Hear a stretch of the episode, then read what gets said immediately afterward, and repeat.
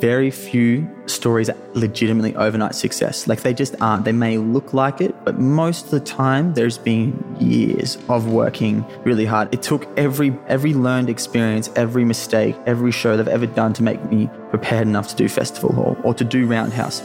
Roundhouse was legitimately probably the best show I've ever played in my career.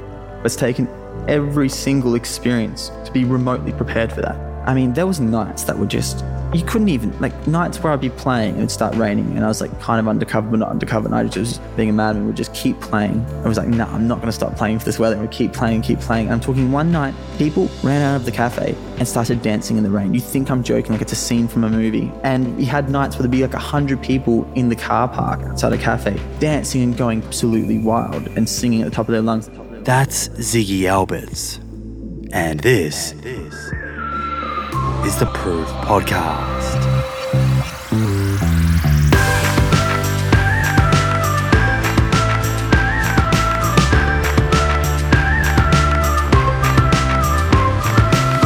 Howdy, friends. What's going on? I hope you've been well. Here we are again, another week, another episode.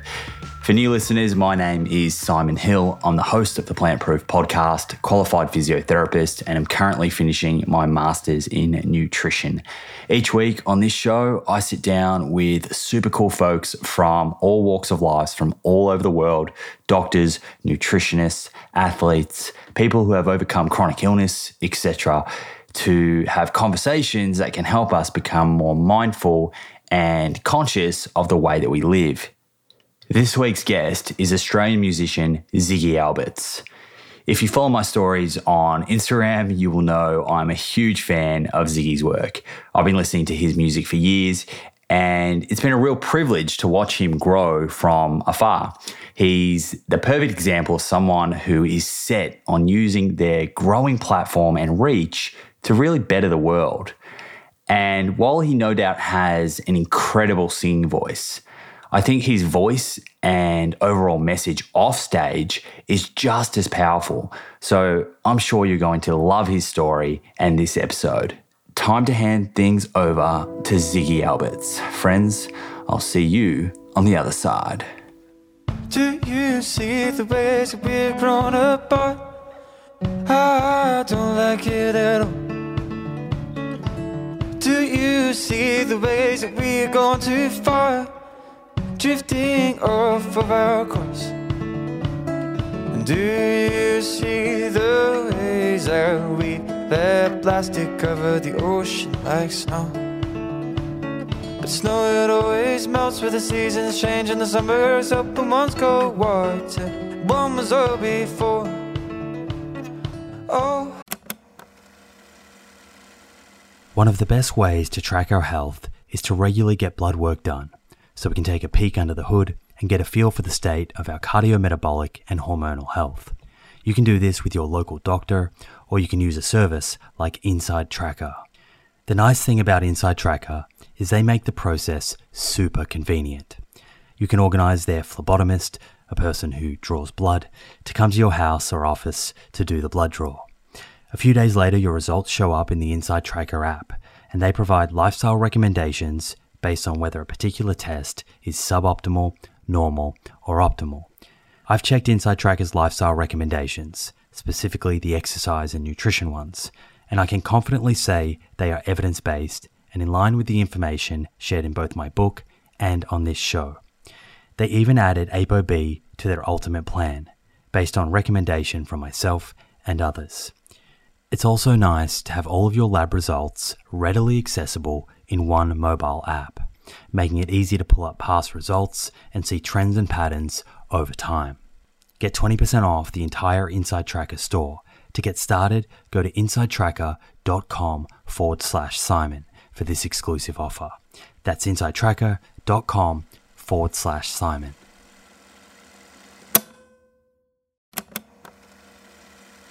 If you're a long-time listener of this show, you'll be well aware of the scientific evidence that supports a high fiber, plant rich diet for good long term health.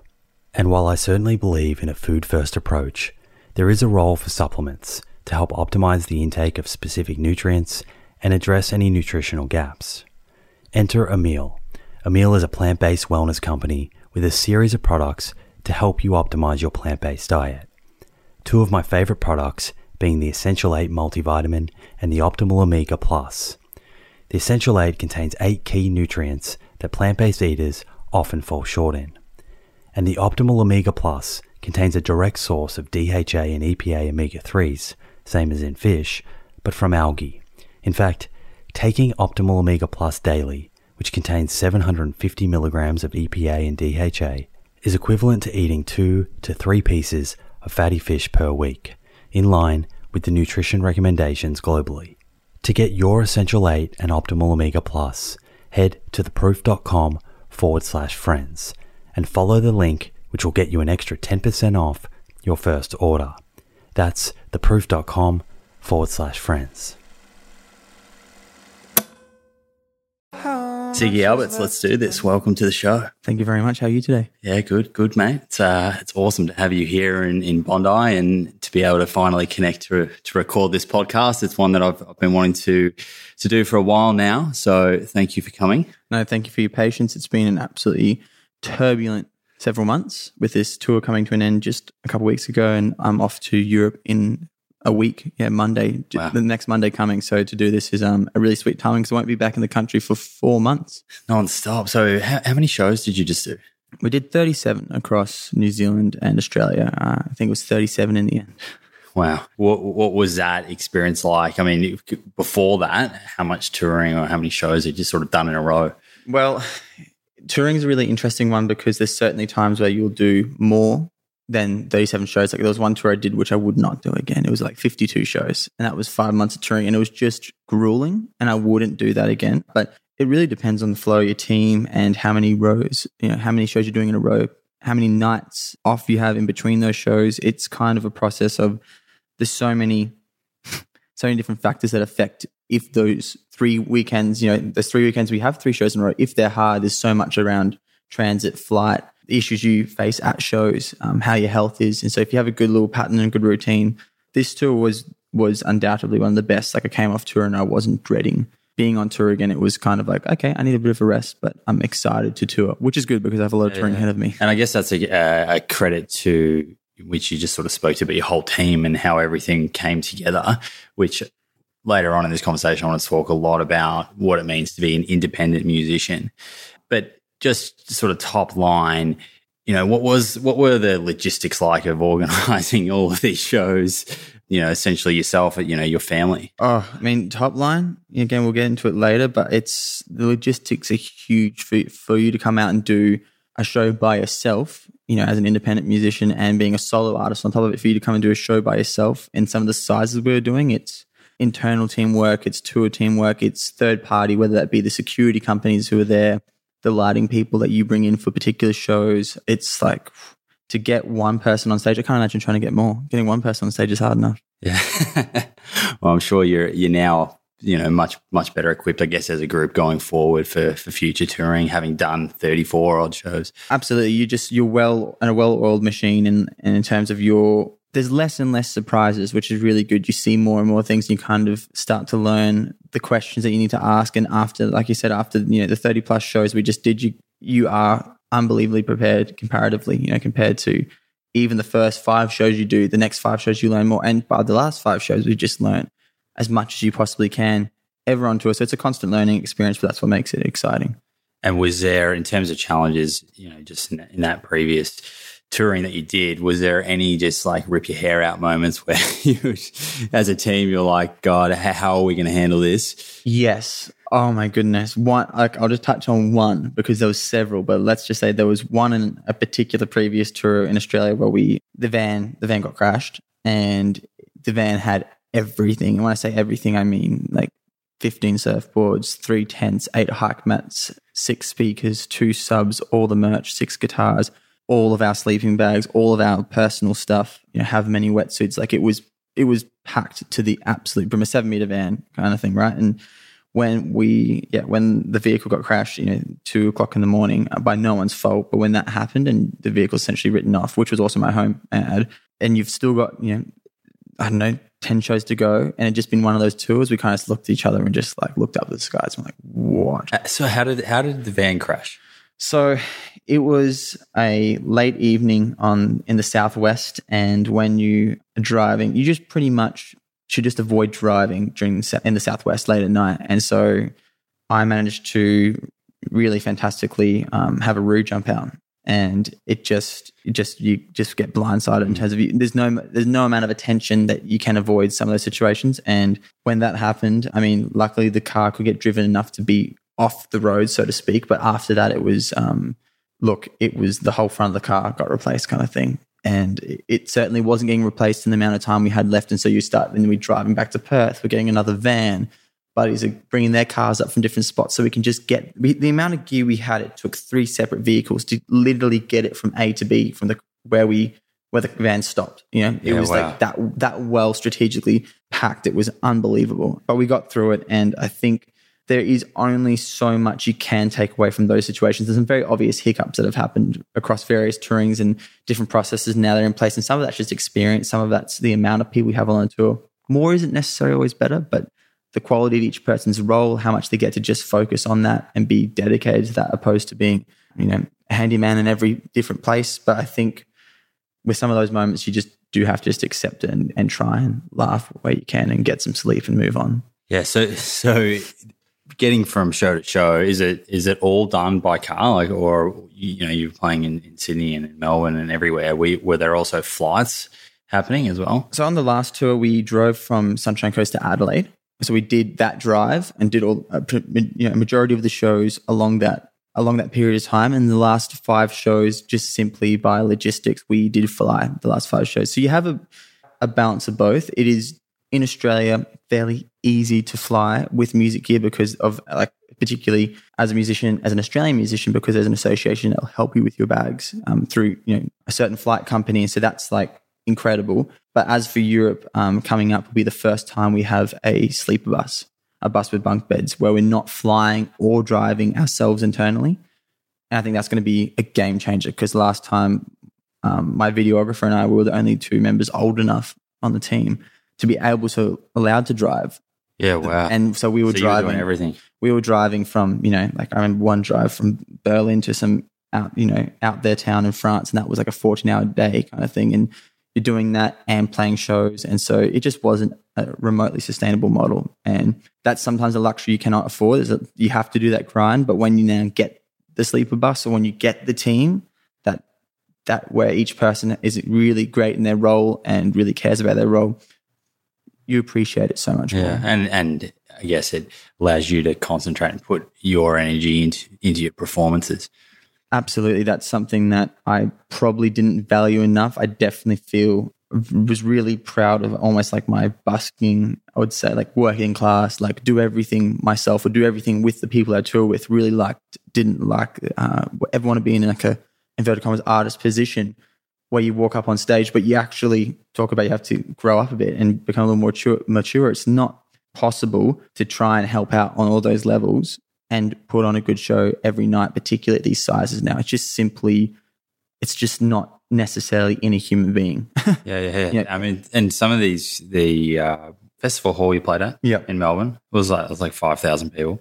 It was, yeah, five and a half thousand people. It was by close to two times as big a show as I've ever done before, you know? And that takes, you know, that takes, What did that feel like when you first walked? Can you remember we're first walking out onto that stage in front of five, five and a half thousand people? I had a really good pre-show like, in terms of you have your little rituals, so to speak, like things that you do that you know make you feel comfortable for a show. And I just legitimately that night drank so much tea, just sat around and talked with kind of old friends. And my sister was there, and we just had literally almost had like a tea party, which was hilarious. And I remember being calm, calm, calm, and I got like three meters out from the stage, and I could hear it. I was walking, walking, and then my heart rate just was like, and I was, I was like, oh gosh, here we go. And that was, it, it's almost, it's an amount of people though, it's legitimately almost unfathomable for one person to take it in. Like I walked off stage and the whole team was just crying, laughing, jumping around, like just unbelievably stoked. And I kind of walked off stage and was like, so it went good, right? Like, hey, like it, it was so, it's so much. And you know, if you imagine like, goodness me, like sensory wise, as like an individual, as a human being, sensory wise, to try and take on five and a half thousand people, It's it's, overwhelming. it just you just just there with your guitar and you know just singing with there with you and your guitar completely solo on stage, and that's it's such an intense and such a rewarding experience.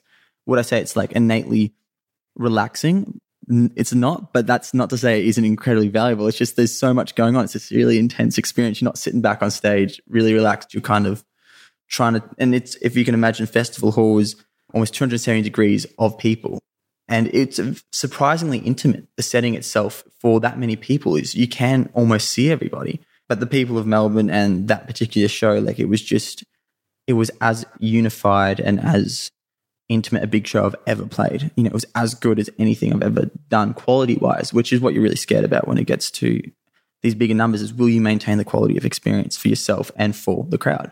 And the answer was in Melbourne was yes. And if not, it was more of an elated experience than ever, which when there's unity with that many people, that's pretty much like that's what's a good show for me. And the the Europe trip coming up is that going to be in front of crowds of a similar sort of size to that? Not as big as Festival Hall, but I mean, we looked at we looked at the stats today, and this tour is going to be three times the amount of people to what we did last time in Yeah, Europe, wow. which is uh, which is a lot. It, that's a, that's a huge growth. And some of the shows, much like Australia, I played a show in Yallingup that was hundred people, which was really cool because this is all ages show, and you've got families there, and it was like a really sweet, truly intimate show in an old wooden kind of shack kind of thing, and then playing shows like Festival Hall to 500,000 people. Had a really great, fantastic range of these shows. And Europe's much the same. There'll be some shows I think are about 180 people. And then probably Amsterdam and London are the biggest, and about 1,500 cap, which that's still to me like, it doesn't matter when. That's why I try and say about it. Festival Hall, for example, you cannot almost take on how big it is because at the time it's just so overwhelming. But, you know, so 1,500 people is still, in my opinion, a big show. And to play them internationally, to play to 1,500 people in London or in Amsterdam and it be sold out and to play similar numbers through Germany, that's Yeah, it's huge. that's amazing. You know, some artists will you know never see that in their whole careers, and here I am at 24, and I get to do that in the coming months. Like that's pretty incredible. I want to go through sort of how you've actually landed in this place, and then we'll come back to the music and and talk about you know sort of what inspires you in terms of the, the lyrics and writing side of things. But you happy to, to wind back the clock? Please. So, where did you grow up? What was life like as a as a family and as a kid? What were your hobbies and interests and things like that? So I I grew up on the Sunshine Coast in Queensland. Was where I was where I was born, and there was a little town kind of just just south of Maroochy River where I grew up near Mooloolaba, and that was where I was born, uh, home birth by the beach kind of thing, and grew up homeschooled actually, uh, and didn't see inside a classroom until I was thirteen, and so I grew up in a big family where kind of surfing and skating and martial arts and school were kind of all part of it. And from there, we moved to another little town just near Maroochydore. It's the kind of closest place. And I stayed there until I graduated. I went to school, got my marks, did my maths and science. Thought I was going to maybe do dentistry or engineering or something with my with my grades. And I'm still on a gap year. I think might be seven gap years in so far. Haven't gone back. Um, and picked up a guitar when I graduated. Wow! So you picked up a guitar at what? How, how old were you? I was 16 when I first started playing guitar. So that's now, that's, if my math serves me, I think that's eight years ago. Wow, that's that's not very long, is it? I mean, particularly considering where you are now.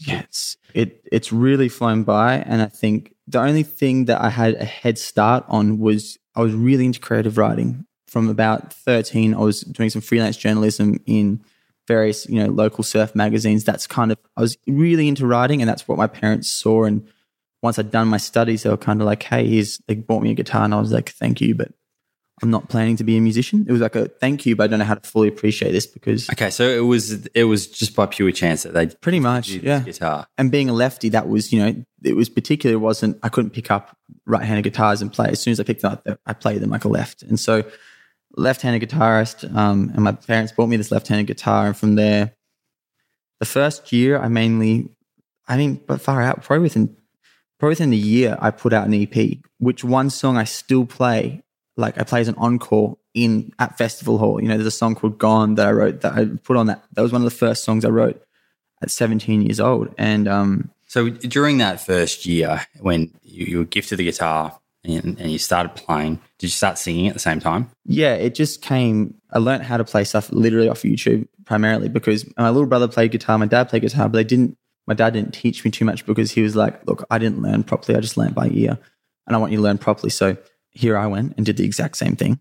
Um, didn't learn properly, but it just came really naturally that I would write because of my writing background, would actually write my own songs. That's something I was really interested in doing. And hilariously, actually, that's when I first came to Bondi. Was I was interning at a surf mag called Stab Mag, doing writing. Is when No I first came to. The, yeah. the one of the guys at Stab, he we're, we're in my uh, apartment now in Bondi. He he was living just here in Is number that right? six. Okay, there you go. Yeah, okay. Small world. Yeah, and so that's when I first came here, and that was the same time. It was really a really particular time in my life because I went from being in school to graduating, working a music bar, obviously not of age, but working music bar, collecting glasses for cash, and getting a guitar, pursuing more of my creative writing in the form of freelance journalism and surf, you know, surf journalism.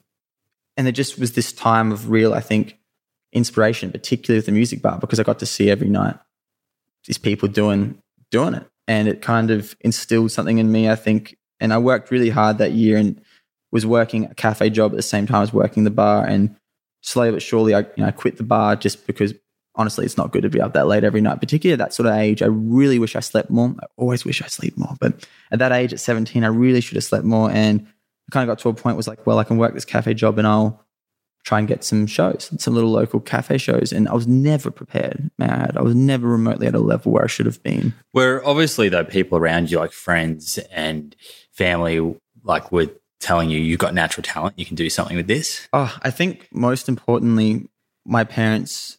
So I did that for the first couple years. I'd like play cafes, do a tiny bit of busking, but more on on the Sunshine Coast was playing different cafes and and working and working cafe, making coffee. Uh, and I remember I was it was early 2013 could have been yeah when i when i last worked a job employed for somebody else that was at that point i remember the morning that i, I quit and i just thought i'm just going to somehow do this. And my parents really supportive in the way they said well got no mortgage you got no kids you got a car that runs. I had a corolla at the time this little toyota corolla 1.8 liters unleaded uh, tiffany was her name. And so therefore i had freedom and i had a chance to kind of go do it. And they're like why why wouldn't you? And so i just put it on the line Jumped at it. and just was said to myself, I'm just going to somehow make that work. And I think that's something I'd really encourage, you know, other people, young and old, to do. Like when you put yourself in that corner and you're like, I've just got to make money to survive now, and I've, there's no, there was no safety net. It was just do it. Do you think the confidence in yourself and, and also your parents' encouragement, like how much of, and, and teaching yourself how to play, you know, rather organically, do you attribute any of that to homeschooling and sort of this, you know, unschooling, I guess it's called, and the some of the benefits associated with learning in that environment and learning a different way, I guess? Yeah, it's, I think by homeschooling, I'd say that I wouldn't have necessarily developed my like identity or willingness to be different. I wouldn't have been so comfortable about it if I wasn't homeschooled. I think by the time I went to school at 13, I already had, you know, I was already doing some creative writing stuff. I was doing, you know, competing in surf comps. I was doing all these different sort of things. I certainly wasn't run of the mill and knew I was a bit of a weirdo, but that's kind of been like a given since day dot as soon as I could comprehend that. But by the time I went to school at 13, I think particularly as a young male, I'd already had some form of like what was up and down for me, what what was important to me, what wasn't important to me. And that's really valuable. I really say hats off to boys and girls who from such young age are out of the home, you know, going to school. It shows you re- the resilience of human beings, I think, because I wouldn't have thrived. That wouldn't have been my thriving place, I don't truly believe. And so by being homeschooled, having that nurturing environment, a good family upbringing, good connection to my parents, and to the contrary of many popular stigmas, which are, are as correct as most, I was in surf comps, I was doing martial arts, I was in skate comps. That's one of the myths, right? About like the social, Ah, social I mean, aspects. I mean, it's like it's valid in the sense that if people put their, if parents put their pre-learned or their experiences onto their children, but you can do that as a school, someone who's been through school as a parent and been through a, a normal education or otherwise. And I mean, if if anything, alternate education is just going to open up for improvement to all education, and that's what we should look for. You know, the best opportunity for young people to learn, and that definitely being homeschooled. And just I think probably the, just having the sort of parents I had primarily was definitely gave me a huge a hugely advantageous base to go and do what I did. And music's one of the few things and I say this to people to friends when they ask like, music's one of the few things where it wasn't about being the best. I just went and gave everything I had to it. I certainly wasn't the best particularly at the start. I remember like I was I was like I said very unprepared for a lot of situations. I was always having to do my absolute best and I could just scrape through where I was at, so to speak. Like I just would do the show justice. And that's been a very, that makes you grow really quickly when you're always on that cusp of you just were prepared enough and you just pulled it off. And then you, you get to that new level. And just like anything you'd know as well, um, with even with what you're doing here, it just takes the hours and takes taking practice. that chance and practice and practice. And time, practice. nothing. You, you can't you can't beat the time that you invest into whatever your craft is, right? If you've tuned in to the many episodes I've done focusing on cardiovascular disease, the leading cause of death globally, you'll be well aware that ApoB is a better biomarker for measuring our risk of having a heart attack or stroke than LDL cholesterol. The only problem is that not every pathology lab is set up to test ApoB levels.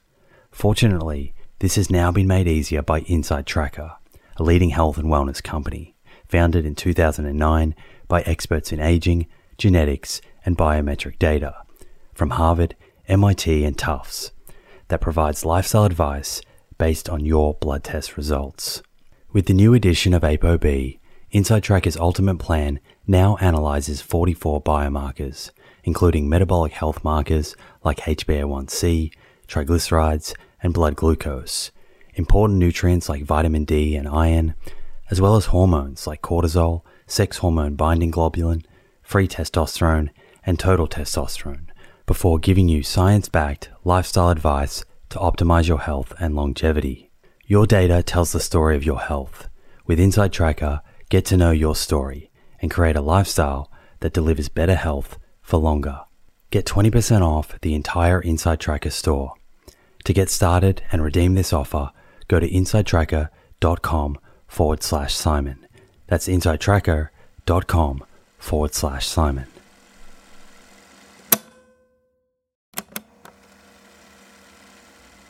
Hey friends, the scientific evidence on lifestyle habits that lead to longevity is clear.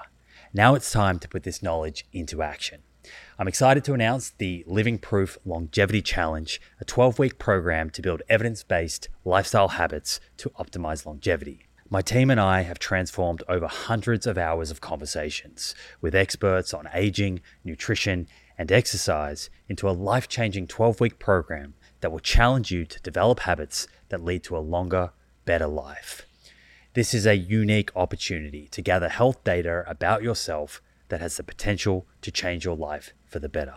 You'll start by testing 10 longevity biomarkers that tell the truth about where your longevity stands right now, today. Following that, you'll get a personalized longevity score to guide your 12 weeks of habit building that will boost your score and improve your biomarkers for the better. After the challenge, you'll retest your 10 biomarkers and see the proof of how powerful these science backed habits really are. Head over to theproof.com forward slash living proof to download your zero cost copy of the Living Proof Longevity Challenge today. That's theproof.com forward slash living proof. Look forward to joining you on this journey.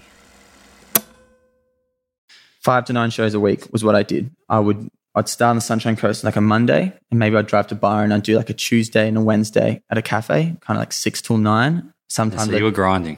Yeah, and then I would go on Wednesday. You know, maybe I would play a Gold Coast kind of busking gig, and maybe I would be as silly to play on the Sunshine Coast on a Thursday because there was at the local bar there was like a an afternoon drinks thing. So I'd play that session for a couple of hours, and maybe I would. I mean, I remember I remember playing a busking show from you know seven till ten or something like that on the street at on Lawson Street at Mocha Cafe in Byron, and I remember sleeping, waking up, and being parked at the market because they, the road would get closed off. So being parked at a market on the Gold Coast at like 6 a.m. the next morning, trying to sleep in the car to then play the market show at nine o'clock. And then sometimes I would even drive back and play an afternoon busking gig. I was just, I was an idiot. I was just hellbent. was it the, was the drive behind becoming a better artist, or was it money, or at, at that stage, why were you doing so many shows, or or were you was it the enjoyment of the actual show? That's a that's a really good question, and that's something that I've definitely looked back on and gone. At the time, what was I? what was I thinking? It's certainly. I think it's when you are extending yourself regularly and extending yourself in ways that are so challenging but so rewarding. It's addictive. I think here I'd done I'd done work that was just grind. I'd done work. At least when I grinded on this, it was like I saw I saw opportunity. I was as well having these incredible experiences with people. You start to when you start to release a CD, and all of a sudden people might be like singing singing some of the words or saying that song. I really connected with something in that song, and so all of a sudden there's like this. You're creating moments with people, and that's so so bloody rewarding. And I mean, I was still still at the time I was surfing a lot. Like I had an incredible amount of freedom. And then you know I bought a van at start of 2014. I bought my first van, and I was living out of that van. And so therefore, like it was, I could play two shows a day and still surf for four hours. Like I was just a madman. But living the dream. I had, I had I had everything I could have possibly wanted. I thought I was living the best life. That was like I'm playing music for hours and hours per day. I can sustain myself on this, and I get time to surf. It was like, it was that that's what I thought. That's what I thought good living was. And so that being really content with that, it was. I mean, now there's a lot more of a plan, but I was truly, truly happy playing to twenty or thirty people. I thought that was just the best thing that could happen.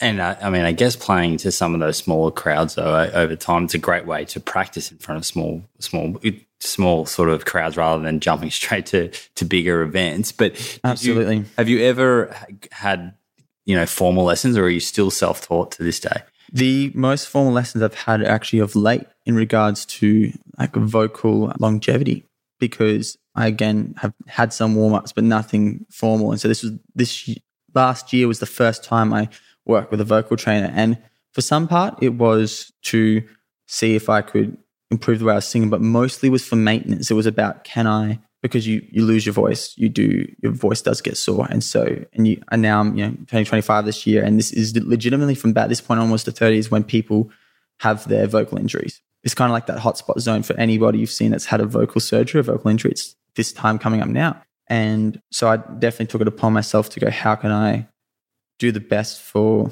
the best for my vocals, you know, long term. But when it came to learning about how to sing correctly, it really did my head in. It, it 100% like I had to stop and go, okay, I'm actually not going down that path because it's taking away from what was a lot of fun about singing. That's not discrediting her work, who I was, the lady I was working with, because her vocal warm ups and warm downs, like the actual, those practicalities, I use them every, like pretty much every day on tour, sometimes twice a day. I'm doing her, her exercises and they are like, they've not only improved my singing, they've made my voice so much more comfortable on tour. But as for I learned really quickly last year, you know, late last year, I was like, wow, like I'm never, I never want to get a guitar lesson. I never want to get another vocal lesson because it, it kind of gave me a structure of what's right and what's wrong. And I've never had that. And that's what I think's been a strength is you started to sort of doubt. Not doubt, not doubt in a sense, just I literally was like, every small note that I sang was more about how I was delivering it or where I was delivering it from became a real focus. And I get really like, I really grit my teeth into that stuff and want to do the best job I can. And it just was taking away from the naturalness and I guess what has been unorthodox and very created like a unique sound for me. What's made me my own artist is not being delivering songs the exact same way as anybody else has been finding my own my own path. So it was really good. It was a really good experience to try to do these vocal lessons and the the maintenance side of them was invaluable and I could I couldn't suggest more highly to singers anywhere of varying levels of degree of success in their career. It doesn't matter if you're playing to 10 people a night or playing to a thousand, seriously, learn your warm ups, you know, like learn how to warm up your vocals and take care of them because yeah, I've already at some points on certain tours lost my vocals. I had hard time singing and it's like That's scary. Yeah, it, it is. It's um and painful, you know, and that's uh so yeah, look after those vocal cords. so from from busking and jumping around from, from the Sunshine Coast to Byron, the Gold Coast, how did things then unfold from then sort of to to where you are now and, and playing at much bigger shows? I think a really why don't we use Sydney as an example? I think that's a really good being where we are. You know, being in Sydney today is a really great. You actually told a great story about Sydney, which you might when I was at your show recently. Oh, yeah, okay, yeah. Well, I'd love, I'd love to tell that story. You know, because that's I think that I think's a, a valuable one. So I started in Sydney. The first place I played was in I was in Surry Hills. The first gig I ever played was at a pizza place on like a ten dollar pizza night. I was doing support for a friend.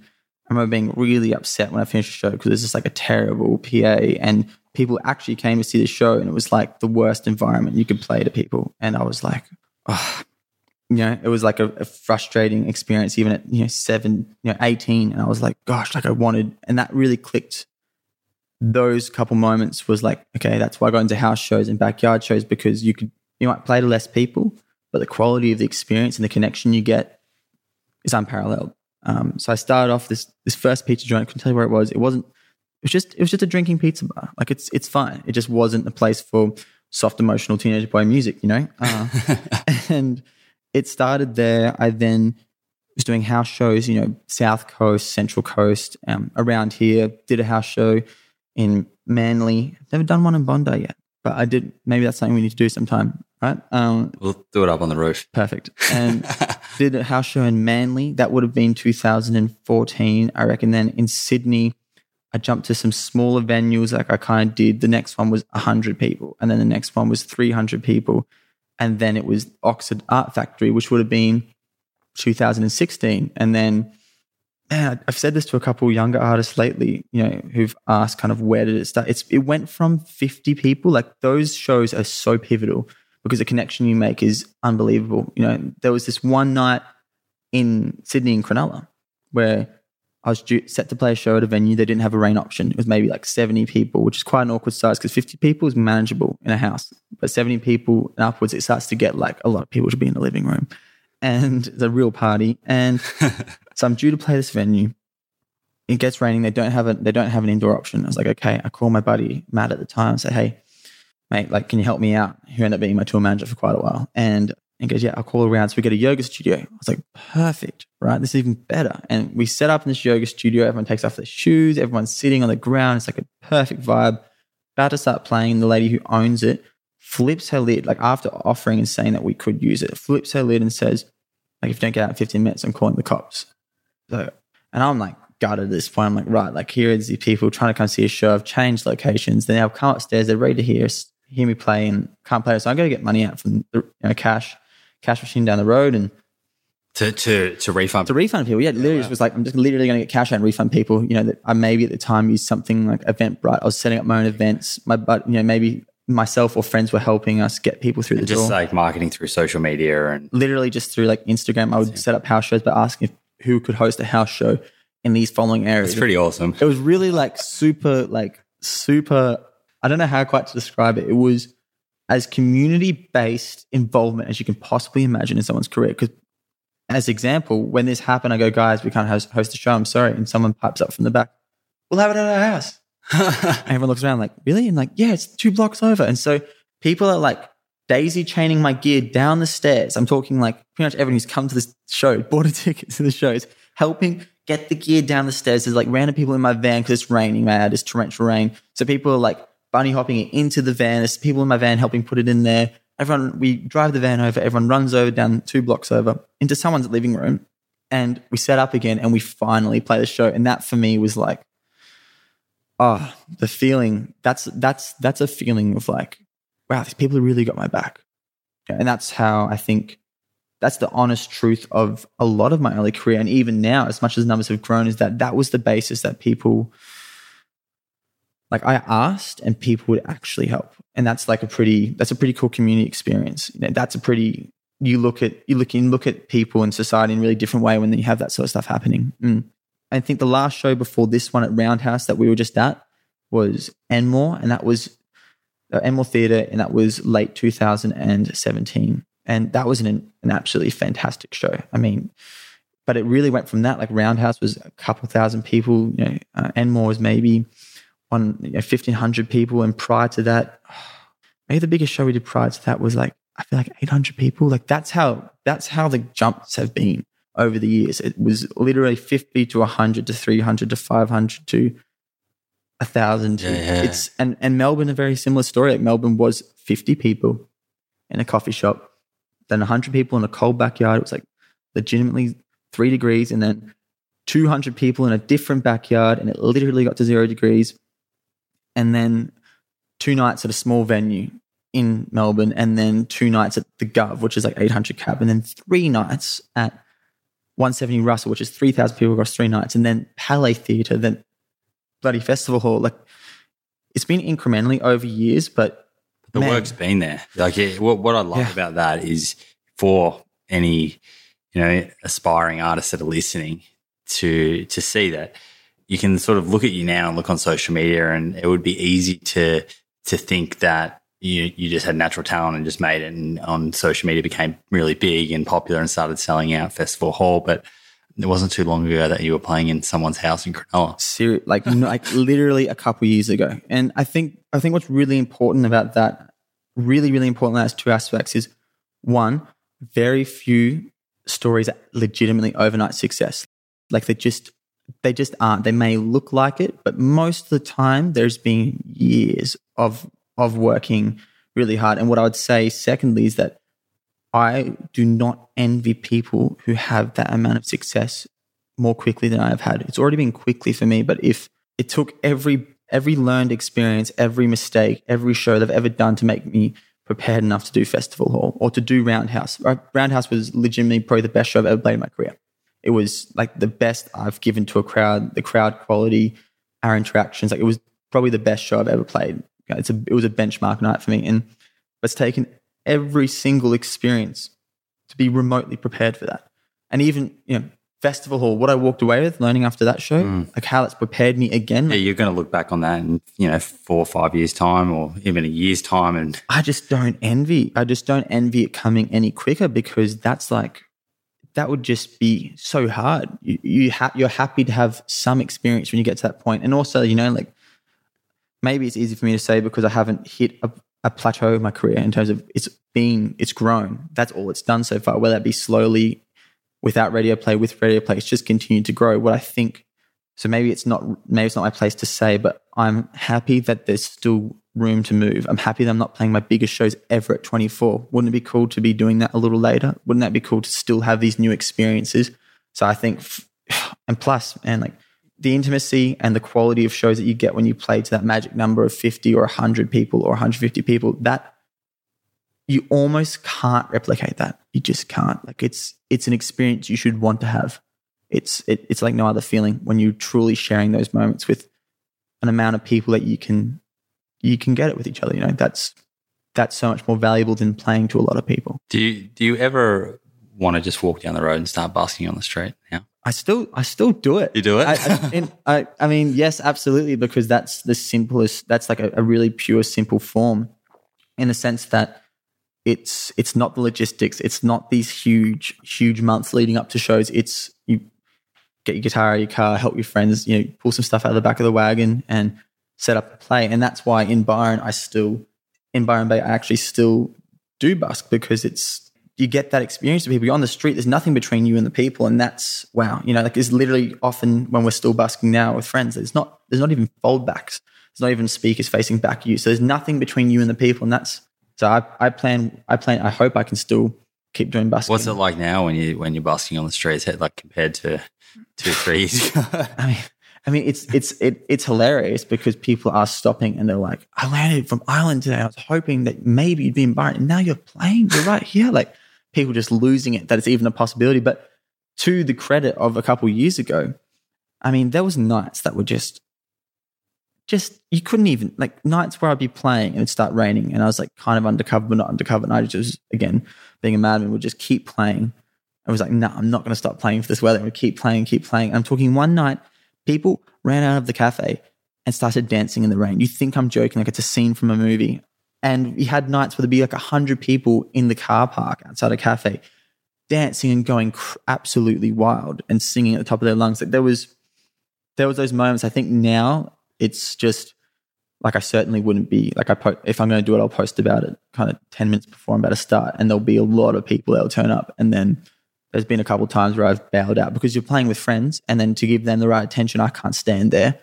next to the gear with my friends because then it's just on me. And then there's been a couple times where I've legitimately picked up my guitar and just walked off, which is a different experience to say the least. now, in terms of the, your your actual music, is there are there any songs to to you that ha- that hold sort of greater importance in terms of the lyrics or the time that you release them? That's a great combination of the importance and the time you release them. I'd say I'd say there's a song called Simple Things that I think was one of the first tracks that really I found my sweet spot. I found a spot that was like really original to me. You know, you, you have influences as a young artist, and I still have my influences today, but it was it was my own song truly, and the honesty of the song, what it was about, and it was about it was about the time I was in. It was busking and watching people walk past of all different sorts of life, and sharing these moments with complete strangers, and and often meeting people with really similar value sets, which was really cool. You know, about caring about the ocean and enjoying those experiences in a lifestyle. I felt I was really at that time falling in love with the East Coast because I was driving it so much and I was exploring all these little pockets by myself and I was on this real, you know, I was committed to music and that was like this real finding yourself experience. And so that song, that song then I think resonated with people really particularly. That song stood out. It was really nice playing it in Sydney actually. It's the first time I played it on the whole tour. Oh, really? Sydney and that okay. was a real standout. Is that something while you're touring? Are you do you plan all the songs before you jump on stage, or sometimes you just feel like throwing something in there? We we plan them, but I do actually want to make an effort after that night to make an effort to play the odd song every now and then that I wasn't planning to play because it's again then it makes it a very unplanned experience and a very um, I guess honest one because it's it, you do have your flow of your night. You have to just to give people the, the right kind of show. But yeah, I look forward to doing it more. I think after Simple Things was probably Runaway that was the first song that actually stood out above. I felt like what I was really lucky with is that people listened to all the songs off my album. People were backed the whole album. It didn't matter. And that was what was cool. It was 50 people would come to the show, but they were singing most songs. And when you saw in Sydney, that yeah. people there singing pretty much from start to finish. Yeah, like yeah. it's unprecedented. As an artist, you don't often have that. It's one. And even the older stuff. Yeah. yeah, even the it just you know. So "Runaway" was one of those songs that it wasn't even. I, I actually had it it was used in a surf ad. And the reason that it was used in a surf ad was because I was like, this isn't my best song. I was like, I'm going to give him like a good song, but I don't want to give him like my, my, like my best song. And then I released it and it became very evidently like the song that was most, most clicked with people, which I thought was hilarious. Runaway was a real standout. I mean, Love Me Now probably was a standout because it was the first song that got heavily played on radio. Um, you know, last year was the, it was the song that kind of, I mean, it, at Festival Hall, like like some of the guys on the team were genuinely covering their ears because that's how loud the singing was. Like the sound guys literally were plugging their ears because people were just belting it. So that song really sits out. And I think lastly and, and really importantly, Laps, Laps Around the Sun, the title track, has, if anything, like even grown to be the most important song, which is really you know that's such a that's a feeling because that's a really personal song and a song that's you know with a huge environmental message and the fact that uh, in the scheme of writing songs that would connect to people. That was a personal song that was kind of for me. And so the fact that that's become a song that's really been for everybody is like, whew, that's a pretty, um, a pretty special thing. I think it's a telling, it's a telling of the times, I think. Yeah, that people care. Yeah. Right, and want, want songs that they can actually sing about that have some content yeah. that's, yeah. And we're going to jump into the sustainability, I guess, in the ocean side of things just shortly. And, mm. and, I mean, in that song, you talk about ocean plastic and, and things like that. I saw Take Three the, at the Roundhouse. Yeah. I actually had Take Three on the podcast not, not too long oh, ago. fantastic. Okay. Yeah, so we, we, we chatted about, you know, ocean plastics, microplastics, and all that sort of stuff. So it was great to see them at your event. Yeah. Quickly, though, before we jump diverse, I guess, into sustainability, from the on the music side of things, we touched on being independent at the mm. start. Mm what why did you decide to be an independent artist? And and what does that actually mean for anyone who's listening that may not have heard that term before? And how does it sort of compare to some other options that artists may have?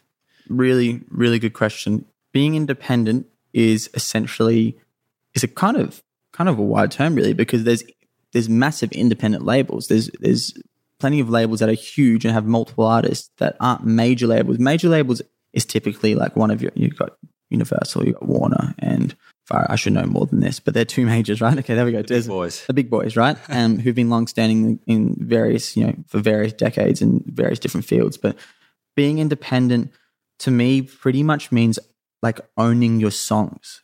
actually having full control and rights to your songs entirely. And that's what I sent, I guess, in a sense, when you're signed in a traditional deal that you don't have. I mean, so I have, we set up an independent record label called Common Folk in 2017. Uh, we formed Common Folk Records, and that was a step forward. That was kind of a big picture view for me. I did consider signing to, I mean, I, I considered signing to a couple of different major options that we had. There was a really cool independent one based out of North America. And then it was just a kind of what if, you know, could we keep doing this? Could we why why can't we do the best job? Why can't we figure out how to do the best job? You know?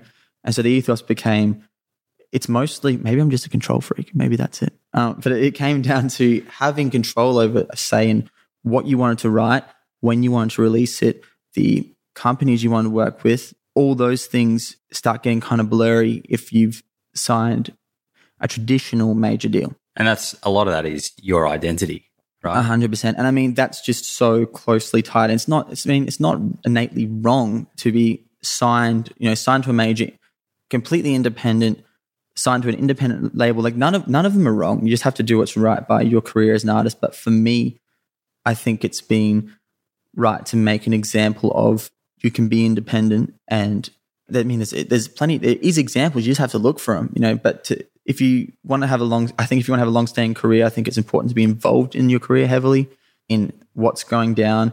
And for me, the identity, mean, just unparalleled. Like if I was, I just couldn't do it if I had to write songs about stuff I didn't care for and work with people I didn't like and not have any say over that. That just wouldn't.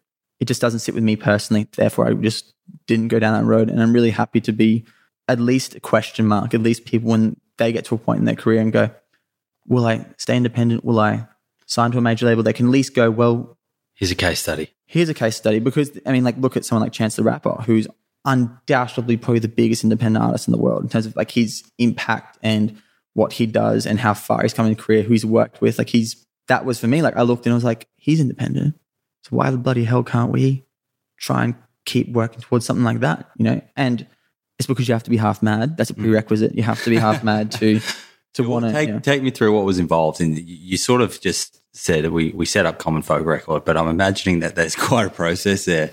You know, when you when you decided we're going to do this, what was next? it was mostly growing the team and having the right people because primarily at that time it was my older sister who was my manager and still is my manager and my dad who was helping out on all accounts with you know with accounts and legals and so it was then saying okay if you're not using somebody else's team then we have to commit to growing our own that was probably and is the most challenging part of it because we did you know we took on board um, my auntie who's an absolute light of what we do and such a such a powerful woman and in her work. And we took her on and we're like whoa I hope we have enough hope we have enough hours.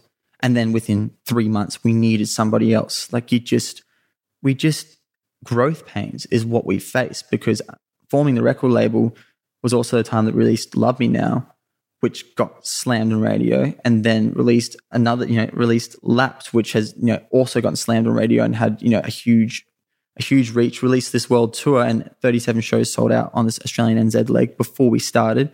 And so it's just been a mad scramble.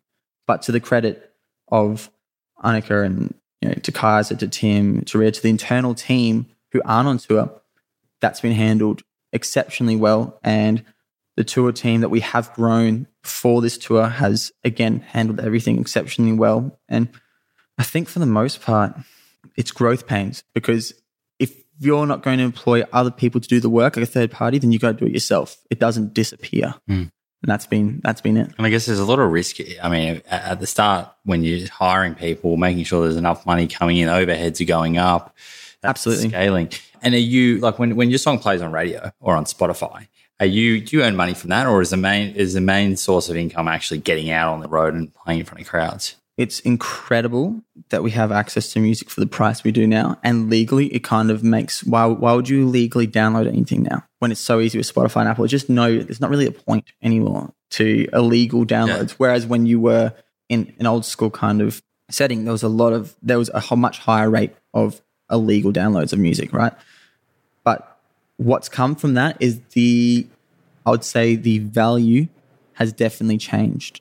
The, the literal amount the artist will make from big or small will make from their work has changed. And that is why you'll see, I can't say for sure, but I speculate it's why you see every man and their dog touring a lot, every man, woman, and their dog touring a lot at the moment because touring has now become undoubtedly the backbone of your career. And I certainly, I mean, touring in Australia has is undoubtedly been what's made it possible to tour Europe, to tour America, because that's the other thing I think is really important about not belittling signing to a major label is that you might get loans. That's the whole point is that you get the potential to actually go and do those things because you don't have to save up that money yourself. And so you do when you're independent, you take mm. all the risk yourself. You're managing all that cash flow. Yeah, it's you know, and you've so that's you know that's for sure. But but like I prefer I'd prefer to be responsible. Like I prefer that we are as a, as our team at Common Folk. I prefer that we are responsible for that because in music the biggest secret is is that nobody actually knows what the heck is going on. It's moved so quickly. The like the industry is growing so quickly in, in so many different ways. Like how could you have forecasted the impact of streaming? In the last decade. You just couldn't. Like it just it just what it didn't exist a decade ago, right? So like it's changing so quickly. Your best bet is to is that you don't actually really know what's going on, but you're going to give it your best inkling of common sense and work hard. That's pretty much I think the music industry at the moment. And and being a good performer a live a live performer absolutely and, and again that's like some people are studio artists and like that's fantastic. But it, the live side of performing things, grueling as touring is, has been what is really personally satisfying and been, I'd, I'd argue, the most important part of my career for sure. At the at these shows, you spoke earlier about sort of nerves and, or more so, just getting yourself relaxed and having a tea. Are there other things that you do? Do you do any sort of mindfulness practices or physical activity, or do you get really nervous, like ever? I don't get okay, so the Byron show, for example, where I felt most unsettled, it was the last show of tour, and like, as in, I couldn't even do the vocal warm ups in the back room. Like, it's just, a, it's a small venue, and it was like a very loud one, a fantastic venue, may I add. But for example, there wasn't one quiet space to meditate, there wasn't any space to stretch, and there wasn't um, certainly it was loud enough that like just I literally locked myself in the bathroom to try and do my vocal warm ups, you know, before the show. So that's kind of unsettling. As for nerve nerves, like crazy hard out nerves, not so much because I've seen over the years that people just want me to go up there and be me. If I just that's that's what people want. So that's like a very comforting thing. But I for sure think the best nights I play is when I've done some writing or done some stuff that's outside of the performance, where it's like another focus in the day. I generally like to do a bit of personal writing. And you know whether it's whether it sounds ridiculous, but whether it's just focusing on the sides of the business, it does not just make it the one focus being on stage at the end of the day. You know that being the only anchor. So doing a bit of stuff that's outside of playing the live show, when I do do my yoga routine, do exercises that I've kind of got going, like got a pretty good routine at the moment. In the background, when I do those and spend the hour or hour and a half doing that, that's always makes for an incredible show. You just feel better and you've instead of you've been sitting all day, you've been in a car. So when you go and do that, you just any human being's going to feel good. And for sure, I practice definitely meditation has become a big part of touring, like a big functional part of touring. And meditating before like these big shows, even if it's for five minutes, like that's, yeah, that's been really important, particularly on the last tour, I think has made a big difference. And you seem, you seem very grounded for, for someone that's 24, right? 24 and playing in front of, you know, such huge crowds. Have you, have you ever been a big drinker or partier and, and what, what, what's holding you sort of, you know, so grounded and, and, and also, you know, speaking about such really important issues like the ocean and the the Great Australian Bight, which we'll go get into. But what like where's this this sort of ability come from to to keep yourself balanced? I saw it would have been probably 2015 was one of the first times I I was playing Splendour. I was playing this little side stage, which was epic. I love playing all these hippie side stages at different festivals. And I was playing this side stage and I had this moment I've just been pushing it. Like, as a probably reoccurring theme in my life is just pushing it too hard with touring, like just physically being too exhausted. And I remember being feeling like I didn't have a manager at this time, mate. I didn't have a manager or a booker or anybody at this time. Like, no, my sister was on board, kind of thing. It was me managing myself, booking myself, driving myself, setting up the shows myself, everything, right? And I remember going, wow, I'm here playing to 200 people and nobody knows how lonely I am. It's like this real, like, whoa, okay, something needs to change. And so hilariously, that was not not long after Annika became my became my manager. Um, first, you know, like manager and tour manager, and then you know, slowly became just the manager. Now she manages everybody. But at that time, I got a manager and I started to tour with people. Like you have, and you have to, you have to get it to a point where you can afford to do that, right? So there wasn't like another option. But once I got the opportunity, it's like, right, that's what I'm going to do. Get into a healthy exercise, you know, and make sure you're surfing as much as you can kind of routine, which I was when you're really, really busy, as you well know, as we know as young adults, like that does happen. Life, if you don't keep those things as a high priority, they do get put to the side. And I'd say the other pivotal moment I felt was I was doing that run of theatre shows in late 2017. And I just didn't feel like I had much left to give to people on stage. Like I kind of was like, here are these people, they're here to see me. And I feel like a shell. Zapped. Just, you know, and so, and that's when I, I did, you know, 2018, I took 10 months off touring and I just learned really early on. I was really lucky to have a couple really awesome moments where I just knew that I could play the festival I could do this, I could have that. And if my internal conversation and if my time with family or having just normal, you know, like normal basic human requirements, which is good, healthy relationships around you, time out in nature, if I didn't have those things, it just meant nothing.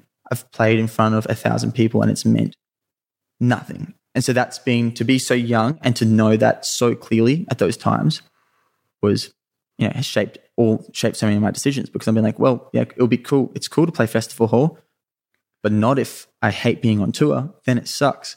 And so it, I've always been really clear with myself that the amount of people I played to was a small part, an incredibly small part of what was what was my purpose. Mm. It was about. It's incredible. Yeah. Um, it sounds like you've you've just been slowly peeling back the layers of getting to know yourself.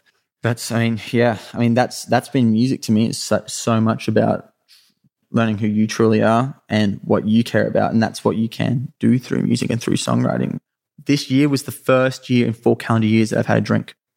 Wow. Up until this year, I hadn't I hadn't had a drink in four years um, since 2015. So that was really hilarious. I've had two two nights of drinking since, and I can't say that I think I think it'll probably be four years till the next one. But I've got haven't got a plan with it. But it was it just I was never I could never drink much. I wasn't like I wasn't a particularly good drinker, man. Like I was like a two or three drinks kind of drunk person. Like I was, I was not like I wasn't keeping up with the boys many part, right? And, but I just thought and still think that it's hard enough to be on tour and be as healthy as I'd like to be. Like I'd love to be able to.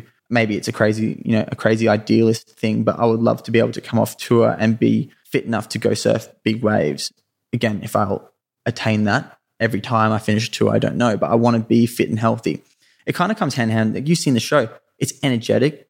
It's you have I have to be present. I have to be energetic. I'm by myself on stage. I'm connecting heavily with the crowd. Like it kind of requires that that much of me that drinking. I just didn't miss it because I think that often, really, really, when you break it down, a lot of those things that we do are to alter your reality for a moment, to yeah. get out of your reality. And so, if you just change that reality a little bit, which I did, change the way I was touring, the people I was touring with, my general health levels, my fatigue levels, I just didn't miss it. I just didn't care to. But the first drinks I had was the hottest 100 day. I surprised everyone. I came to the bar, you know, we finished. I was playing a show that day and said to my friend, oh, I'm like, you know, if you're going to get me a beer, what would you get me? And he was just, they were, it was almost, it was just such a laugh because some friends who I've known for three years, who have toured with for three years, hadn't so much as had a beer with me.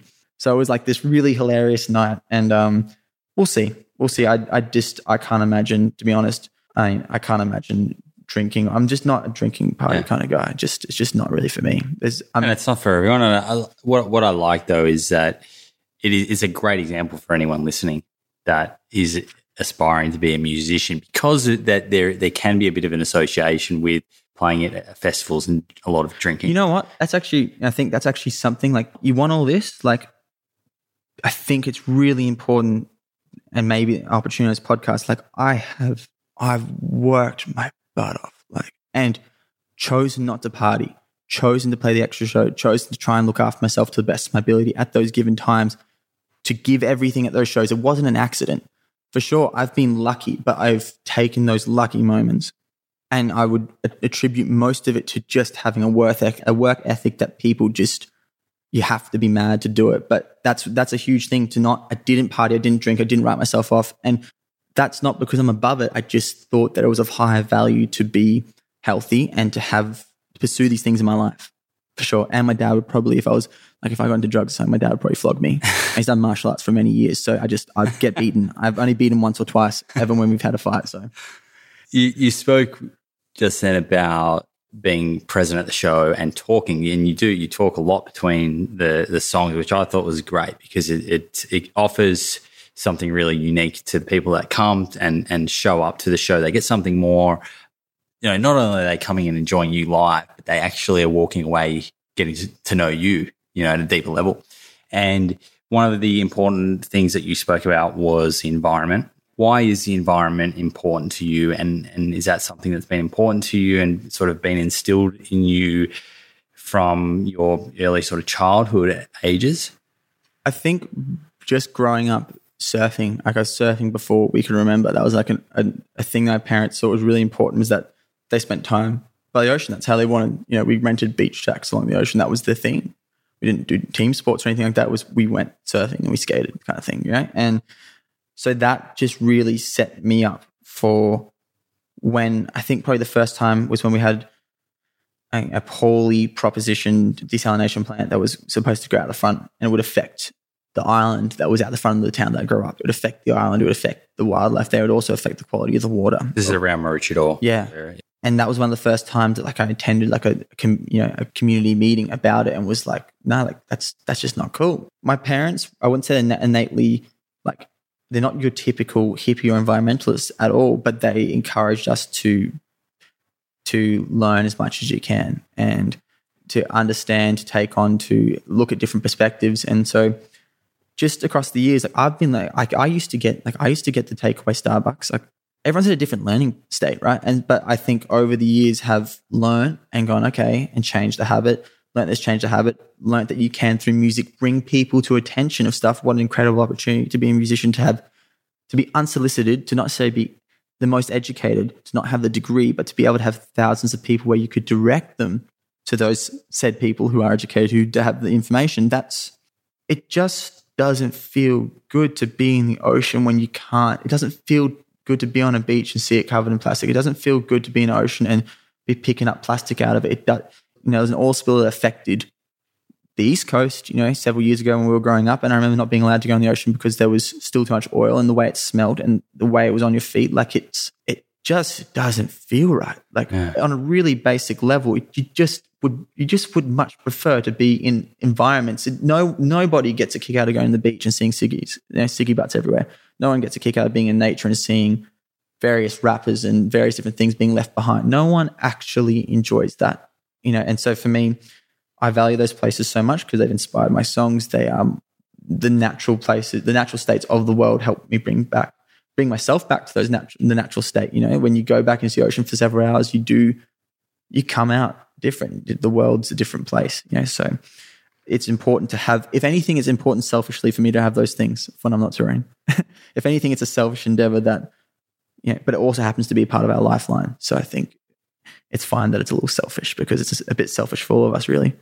In terms of your day to day practices, you mentioned just then Starbucks. Are there certain things that you sort of try and focus on just to do your part when it comes to sustainability? 100%. I think it's keep it simple. Like, I think it's simple actions that you can have the most impact on. Like, one that's very obvious, you know, which, you know, in, in Bondi and particularly East Coast, you know, a lot of part of the world now is like having your keep cup. If you can just have your keep cup, probably the thing that's been, I'd say, the most, my most used and most pivotal, and like it's the strangest. One time I've bought a plastic water bottle was when I was, I was having an allergic reaction to antibiotics, so I was throwing up everything I possibly could, and um, and we were, I was still having to play a show the following couple nights, so that's when we bought, you know, two, two or three 1.5 liter bottles of water, you know, um, and that's when that's in like an you know, I was in a hospital when it's in a medical situation. That's okay. You can have that lenience.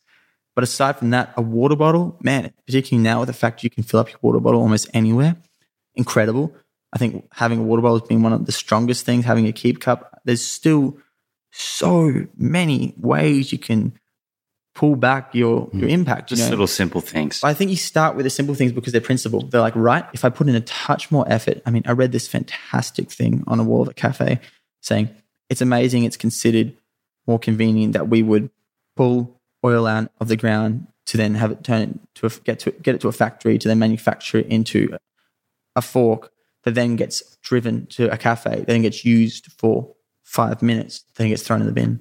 It's amazing that we consider that more convenient than bringing something of our own and washing it. And that was like a real wow. Yeah, because it's not it's it's not convenient when you think about it. No, I mean, that everything's traveled.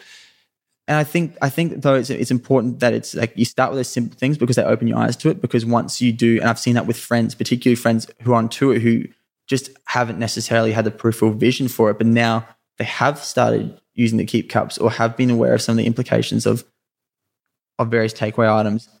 It's an amount of everyone. You got to meet people where they can learn. Yeah. you know? we just I've want seen everyone to start too. learning. People get people start to connect more with it, and you know, start when you start with the plastic bag or the keep cup, your consciousness goes up. You start becoming more aware, and look. Then you look at other things that you're buying, and snowballs. Uh, absolutely, and I think it's I think it should be that principle is like learning how to to do a little less harm, and then all of a sudden it's like wow, because if you if that's the idea that you're just going to learn how to minimize your impact, that carries across so so many ranges. It's much more pragmatic mm. to be able to look at something and go, it's an idea. Like try to minimize your impact. Okay, well you can apply that in so many areas of your life. You can apply it on how, where you buy your clothes, how often you need to buy your clothes, if you have a tote bag with you, if you need the plastic bag is another alternative. It just, mm. you said it, it snowballs. I think a really important thing is it's not about being perfect, right? And we are Oh. we're, we're born into this world that has become reliant on fossil fuels and there's plastic everywhere. So it's not about being perfect. And I think you know I flew down this morning from Burleigh Yep. Heads, Queensland, down Yep. to here to Bondi, right? So that's there's fossil fuels right there, right? But it's it's not about being absolutely perfect and if we look at like a bigger issue, for example, the Great Australian Bight, which you've spoken out about, Yep. Why, why is this important? Why what's going on down there, and why is this of significant importance in terms of just getting the a the public more aware about what's going on, Yeah. and b trying to stop it.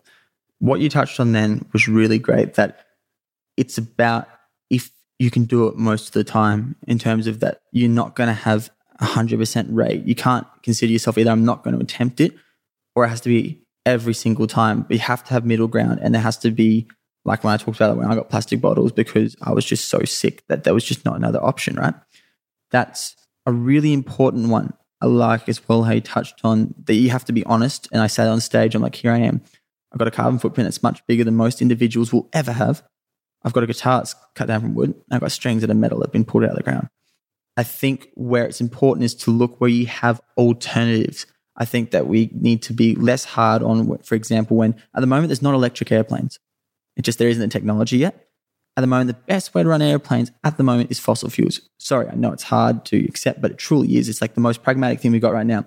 There is other options in how you buy your clothes. There is other options in in how you again on little levels look for. Don't give yourself a hard time where there isn't an alternative.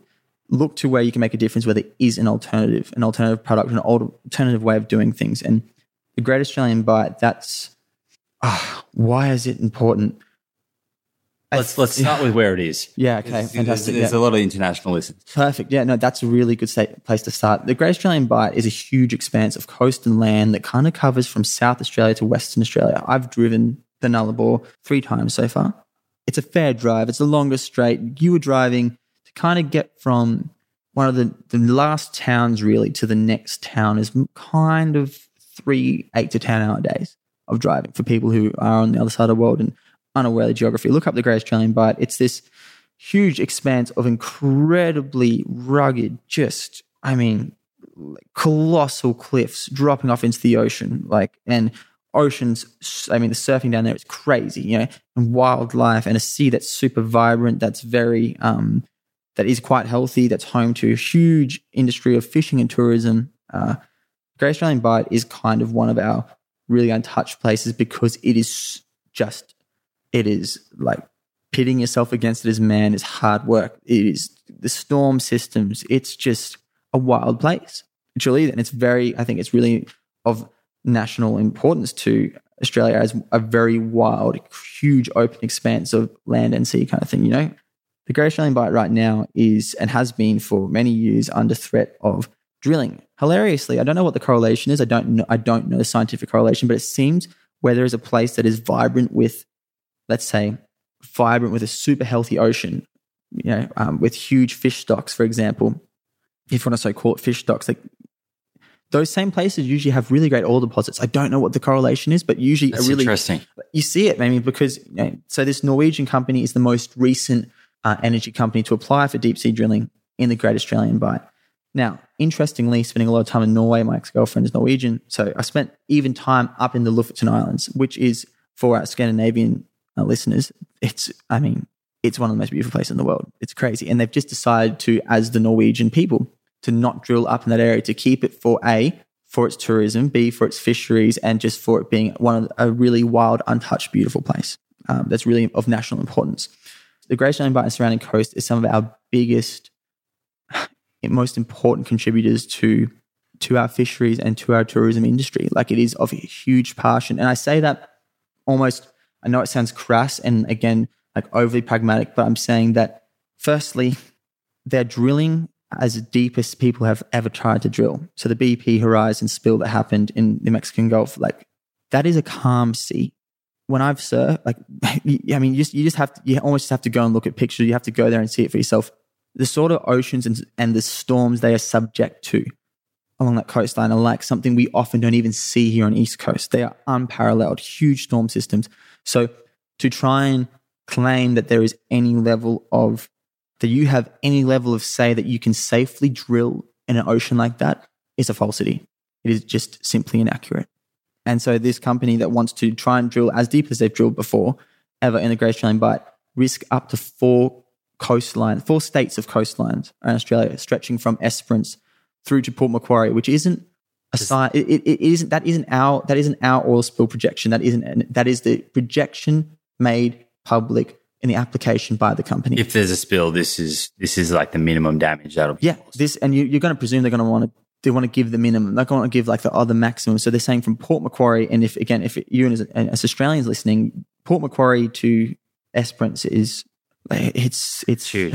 it's it's as uh, it's more of the coastline I thought that could even possibly be affected. But that's what's so crazy is with that side of the coastline with the currents that pour through there, with just the way that ocean is, it will stretch that far, and that would. This is what gets to me outside of like you know like the economic argument, which is entirely valid, the environmental argument, which is entirely valid. Even if someone under goodwill or honest practice think they can clean up a mess like that, it's just not possible. Like it's just not, you know, and that's what's that's what's hard because it's just if you you only need to go look at that coastline for a second, particularly the most affected coastline for a second, and they the reason why there isn't houses there, the reason why there isn't docks there, there isn't shipping ports there is because it's too wild. So imagine, I mean, if there's a spill there, it would be how how are people going to access it? You just, I mean, the, the capping, the capping block to, to block a leak, essentially, the equipment to do that is kept in Singapore. That's and their projection is it's 15 days to get there. So within that 15 days, the amount that that would affect, I just, gen, I'm saying, I genuine, there isn't technology that can possibly protect an oil spill in that sort of area. I'm not, I'm not, I'm going to be so pragmatic, uh, pragmatic as to say that there is calmer seas around the world where you could practice drilling more safely. I'm not, con- I'm not suggesting you do that. I'm saying there is literally areas that are much more, a way lesser probability of an oil spill happening. I just, it's of scientific evidence that the Bight is one of the most high risk areas you could drill in terms of an oil spill. It is one of the most high risk areas you could drill in any ocean. Sounds like the the Australian government could could look at Norway and and look at what they've done with their own their own And- and in terms of protecting them. Oh, and it's I mean I talk with I talk with a Norwegian surf community called you know um, Surf Norge. They do this like they're like essentially like the surf mag and the surf surfer voice of Scandinavians. And I explained to them I was like that kind of is like our Lofoten. That is like our Lofoten Islands. It is the home of a huge amount of tourism. It is our wild place.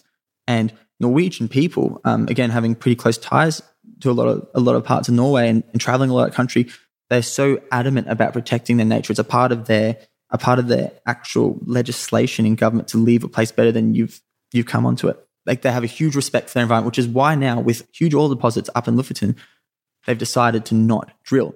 So even that should be a marker that they've decided to not go ahead and do that. So then to come and do it here, I mean, what I think needs to be made aware so that the general public, outside of, I mean, environmentally, 85% of the species are found nowhere else in the world that you find in the Great Native to that area. Ent- entirely native to that area. It is home to one of the deepest reefs in the world.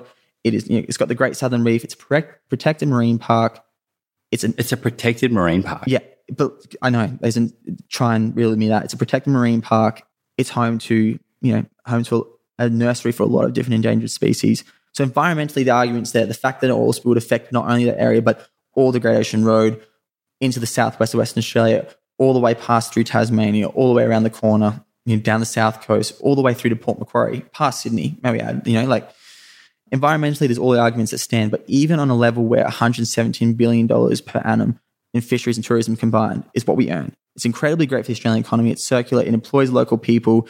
It's the lifeline to a lot of the different towns and places we have. Tourism is incredible because it's you know a low impact industry. So you risk four states worth of that pool of Australian economy of thousands and thousands, thousands of jobs. So I just think that people need to care legitimately on not just environmental level. This is also something that needs to be cared about for the sake of the Australian economy, of our economy, that a part of it that does help with our stability, that is employing, is truly employing Australians. I think, which is why I am excited that it is because a lot of a lot of arguments are just environmental, and that should be enough. Because know, on this podcast, particularly, you get that right. Like it, that should be enough. But I love that at least with this argument, there is a huge economic impact, hmm. and that will have Will resonate with other people. will resonate with people outside of the environmental concerns. And that's gonna we're gonna need everyone's hands on this, you know?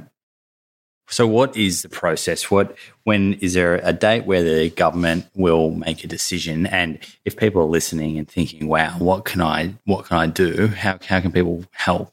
So the twentieth of March is the the date that public commentary is allowed onto. They have thankfully released a document, if I if I pronounce it correctly, NOPSEMA, who are like the governing body that approve and disapprove these drilling applications, they will have public commentary until the 20th of March, which is just a couple of days away. Um, and you can comment against the actual document. I I've just recently put up a post that may actually highlight on on my page on a couple of key points of why I am opposing this application. Places like Greenpeace have this opportunity on their website as well. Patagonia are doing a huge part. Basically, I think the most important thing is don't just share it.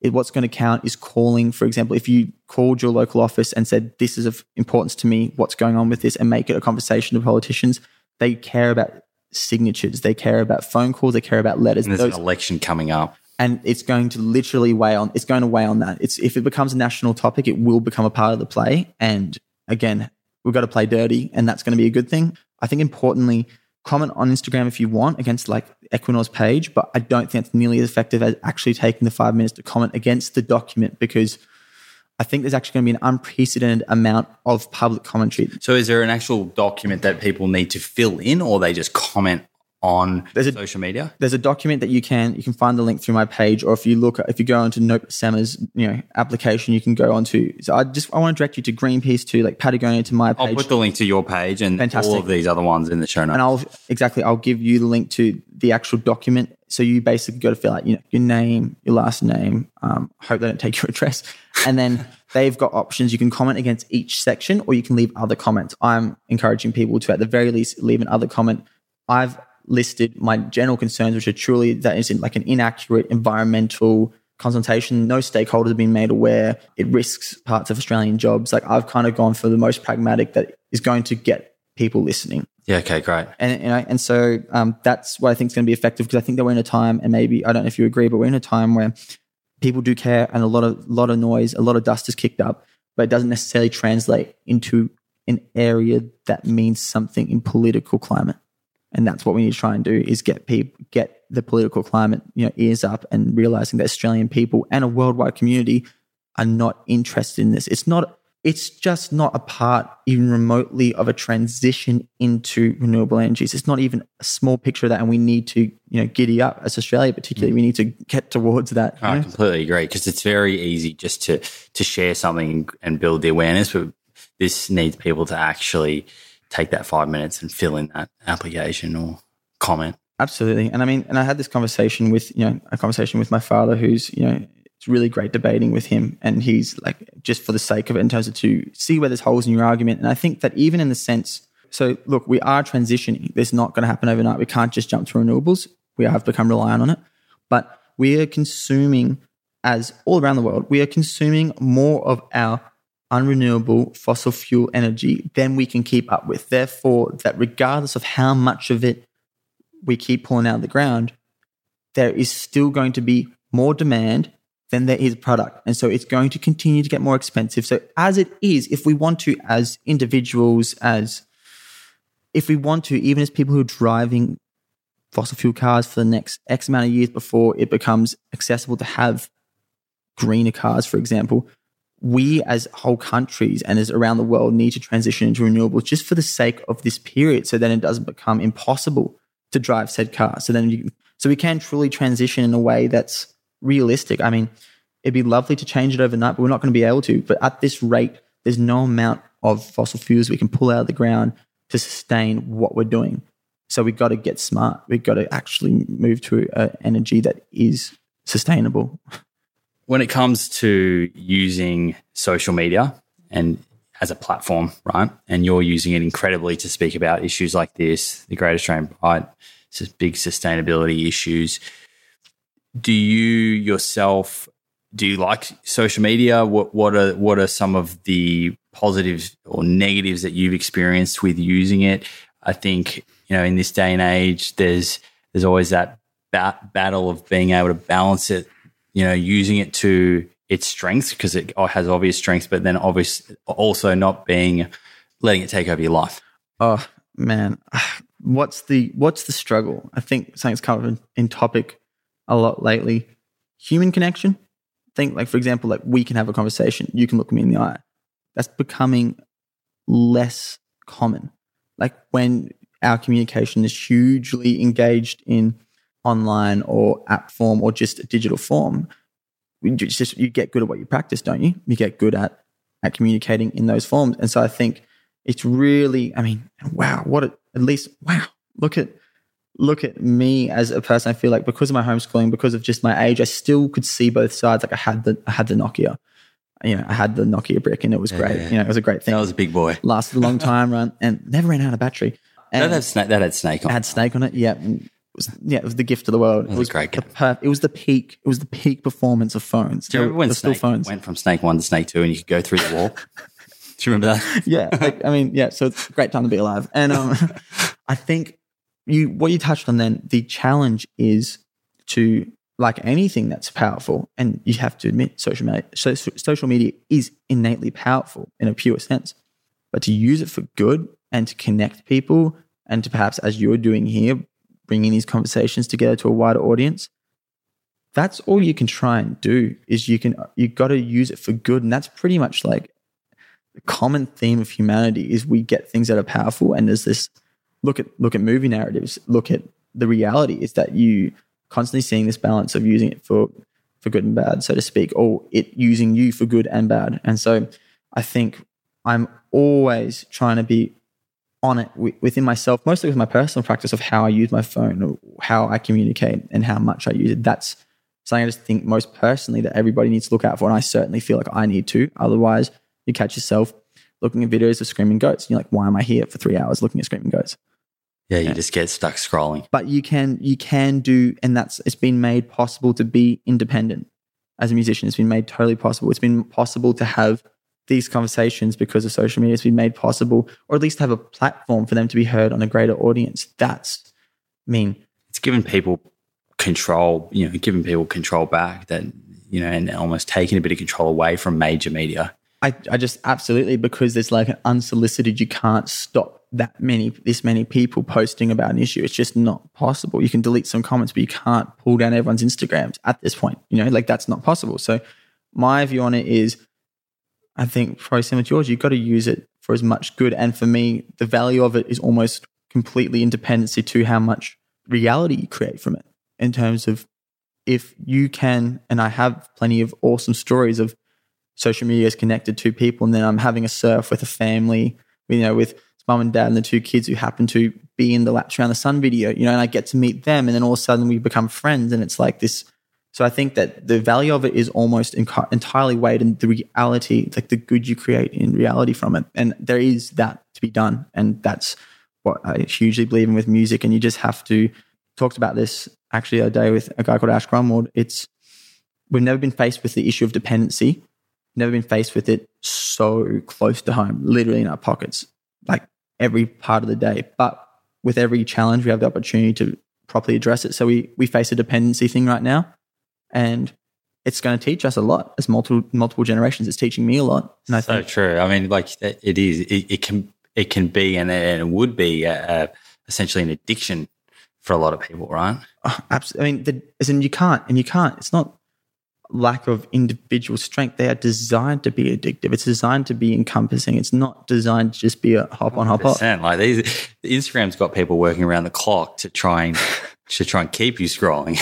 I mean, something I wrote down last year was exploring is completely different to scrolling a feed of people's photos based on things you've already previously liked so you have to differentiate. You have to differentiate from an incredible thing we got like social media and make sure that you're still having your quality family time, your time out in nature without your phone, getting a switch off time. That's our challenge right now, is switch off time. I personally feel for my life anyway. Mm, beautifully sure. said. Now, parting note, how would you like to be to be remembered as as an artist, but also as a as a as a person? Wow. How would I like to be remembered? Jeez. It's more like how I'd like to be known off stage. You know, how how's how is your value set? I think I'm not a fan of people being incredible writers, incredible performers, incredible musicians, incredible actors, and being a poor human outside of that. So I just would like to strive to try and practice being a good human outside of outside of being on stage because it doesn't count for much if you hop off stage and you're you know and you're not doing doing anything particularly good for your family or your friends or the world. So that's uh, that's how I'd like to remember is for how I was known, not just for what I looked like on stage. Well, mate, it's been an absolute pleasure having you on the show. Thank you so much for coming on and sharing your story. I'm sure it will inspire many of the, the listeners. So I really appreciate it. No, thank you for having an opportunity. There's some of these topics that I have never had the chance to like speak on in long form. And so to have that today and to have, you know, to share the conversation with you is a real treat. I really appreciate it. I look forward to uh, getting you back on the show in a couple of years' time when you're no doubt selling out 20,000 people crowds and whatnot. Yeah, we'll see how it goes then. We will have, um, maybe we'll see how the chat goes then, hey? For sure. Cheers, mate. Thank you. Wow. Ziggy Alberts. What a grounded, humble fella. And only 24 years old. Somehow I think we have only seen the beginning of Ziggy's career. I can't wait to see the music he brings out in the future and also the effect that he has on his growing community. He's really fast become one of Australia's leading young role models. If you enjoyed this episode, Ziggy and I would love to hear from you on social. Whack up a story and tag us so we can hear what you thought. And friends, don't forget to jump over to Equinor's Instagram at Equinor, E Q U I N O R, and tell them what you think about their proposed drilling in the Great Australian Bight. And check out the show notes for links to more information about their drilling plans and what you can do to express your opposition. Time to sign off. Have a beautiful day wherever you are. Thanks for tuning in. See you in the next episode.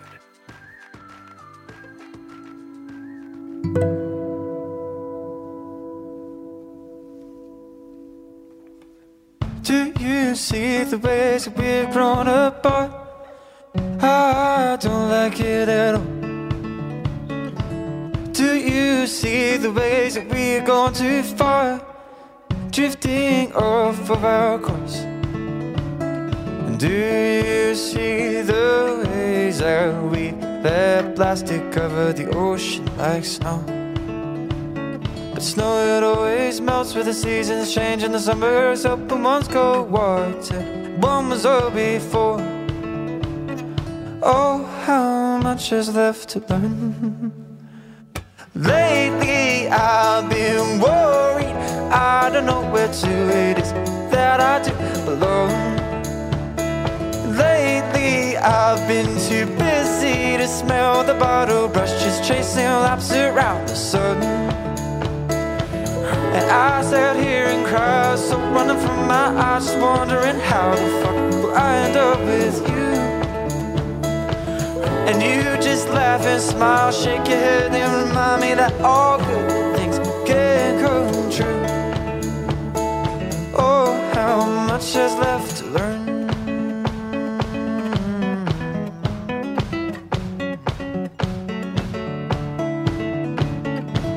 Do you see the ways we've gone too far? We need now more than ever before to come together, put our differences apart. Stop drifting off of our course. Do you see that we need our reefs just like the trees along the shore? And if it knows to help the half of what we're breathing for ourselves out of sight and on the ocean floor. Oh, how much is left to learn? Lately I've been worried. I don't know where to it is that I do belong. Smell the bottle brush, just chasing laps around the sun. And I sat here and cried, so running from my eyes, just wondering how the fuck will I end up with you? And you just laugh and smile, shake your head and remind me that all good things can come true. Oh, how much is left to learn? I say, oh, oh, how much is left to learn? I said, whoa, oh, oh, whoa, how much is left to learn?